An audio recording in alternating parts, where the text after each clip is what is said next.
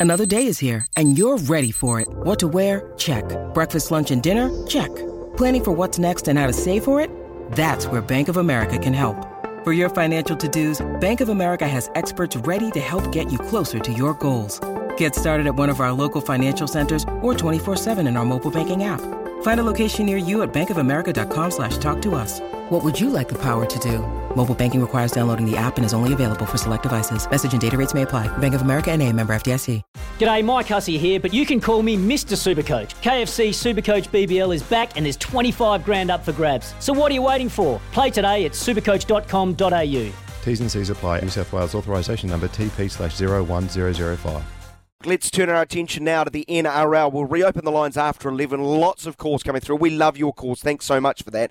But we've got a splendid guest on right now. Uh, he knows the NRL inside and out. That's why he's part of the SEN family. He was there uh, last night, Grant, uh, helping our coverage uh, for the game in Sydney as the Eels put on 40 against the Raiders. I thought this was the, the playoffs, Grant. Uh, a bit lopsided. We've got the Sharks and Rabbitohs later tonight. We welcome in former Rabbitohs, former Broncos uh, coach, I think defensive coach of the English rugby team these days. What can Anthony Seibold not do?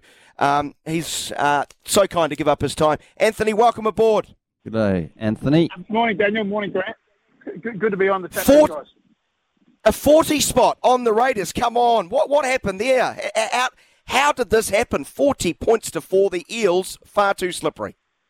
It's far too strong, and it's quite surprising. The start of the game, the physicality of the Parramatta Eels, particularly led by the number eight, number 10, Reagan Campbell Gillard and Junior Paulo, they were outstanding through that middle third. And it just created so much momentum for, for the Parra team to, to play off the back of. So uh, going into the game, I really thought that the Raiders had the momentum. They, they'd won five games in succession, and they were outstanding away from home down in Melbourne last week. So yeah, really surprised by the uh, the, the final scoreline, and um, but it was built off the back of the, the Parramatta Eels forward pack. Um, but I thought Dylan Brown, the young Kiwi number six, was outstanding as well. Hey Anthony, I mean my rugby league knowledge is not as great as uh, my host Daniel McCarty. Well, it's a bit like your test batting, really. Yeah, a little bit like my test batting. But um, what I always hear with rugby league is that the first half sets up the game, and then you win it in the second half. But in the first quarter, we saw four tries, so um, the Eels well ahead. I mean, how difficult is it to come back from that as a as a um, opposition team? Yeah, it's really challenging. One thing about Parramatta Eels, when they win when they win well, they often win big. And, and um, you know, we saw last night it was 22 0 after around 20 minutes, and, and it could have been 28 0. Clint Gutherson, the fullback for Parramatta, was pulled back for a forward pass.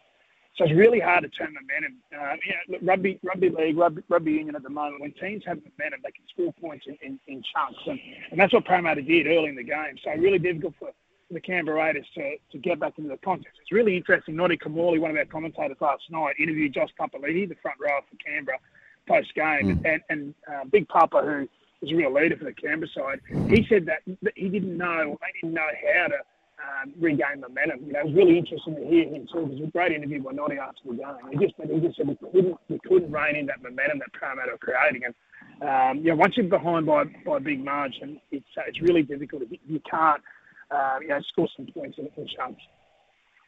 But you look at these two teams in the pool stages, and does that even matter? Like previous historical games, because the Raiders were leading the Eels 18-16 when they played them, and then eventually lost 20-28.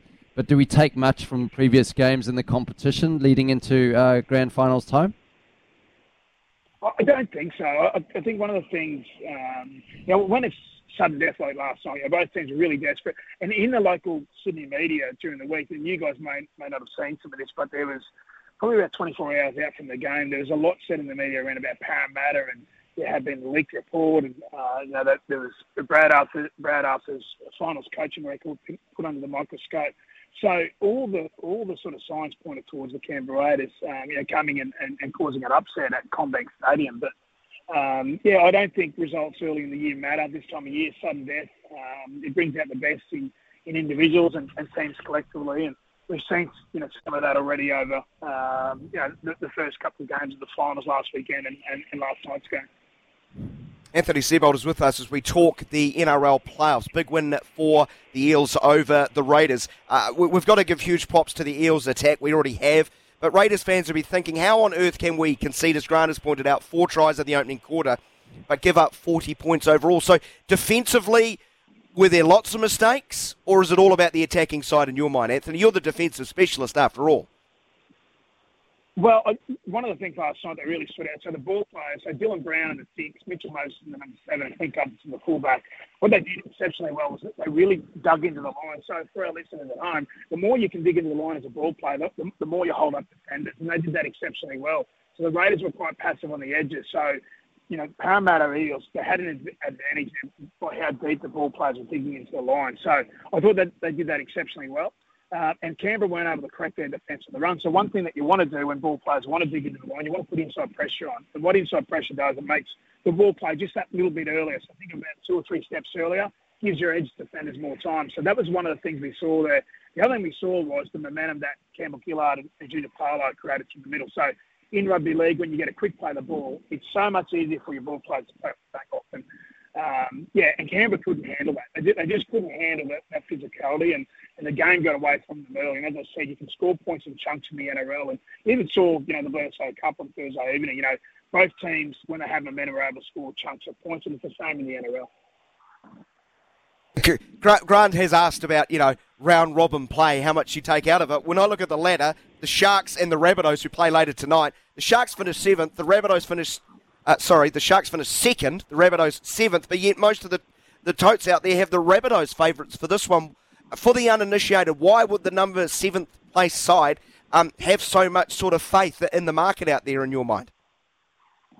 Well, I think one of the big things is Latrell Mitchell. So the fullback for the South Sydney Rabbitohs is just he's one of the most entertaining players in the game, and he, he Rabbitohs um, form the first half of the year was quite inconsistent, and uh, Latrell Mitchell missed a, a, real chunk of games. I think it was about eight or nine games. He went to the States. He went to America to rehab his hamstring, which has been problematic for him over the last couple of seasons. Now, since his return, the South Sydney Rabbitohs have, have had a real rich vein of form. Now, these two teams played at Shark Park probably about a month ago now, and Nicho Hynes, the halfback for Cronulla Sharks, kicked the field goal in golden point to get the result. I think it was 21-20 from memory.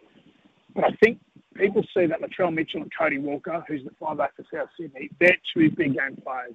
They've played a lot of big games. Like Cody played in the grand final last year. He's been to four consecutive preliminary finals. Latrell Mitchell's won two premierships, played Origin and been outstanding at that level. So I just think people see that there's some really big superstars for South Sydney who could turn the game.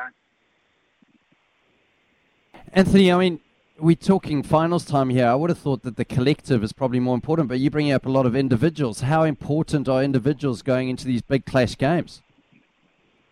Well, I think the collective gets them there, and you're right. Look, it, it takes a team performance, you know, to, to build that consistency during the year and get the results. I think in big games, where teams are quite evenly matched, you look to your, your game breakers because the defenses, is, you know, and, and, and it's quite abnormal, you know, 40 points being scored in, in a semi-final last night. But generally speaking, this time of year, the best four defensive sides get through to you know to those um, you know, key playoff matches. And Cronulla Sharks have been in the top three defensive uh, teams all year, so they will take time and space away from, from South Sydney Rabbitohs. But as I said, uh, when the collectors are quite even, you look to your big game players. And I think for South Sydney, it's, it's Cody Walker and Latrell Mitchell. For Cronulla Sharks, it's Nicho Hynes, the number seven, the ex-Melbourne Storm player.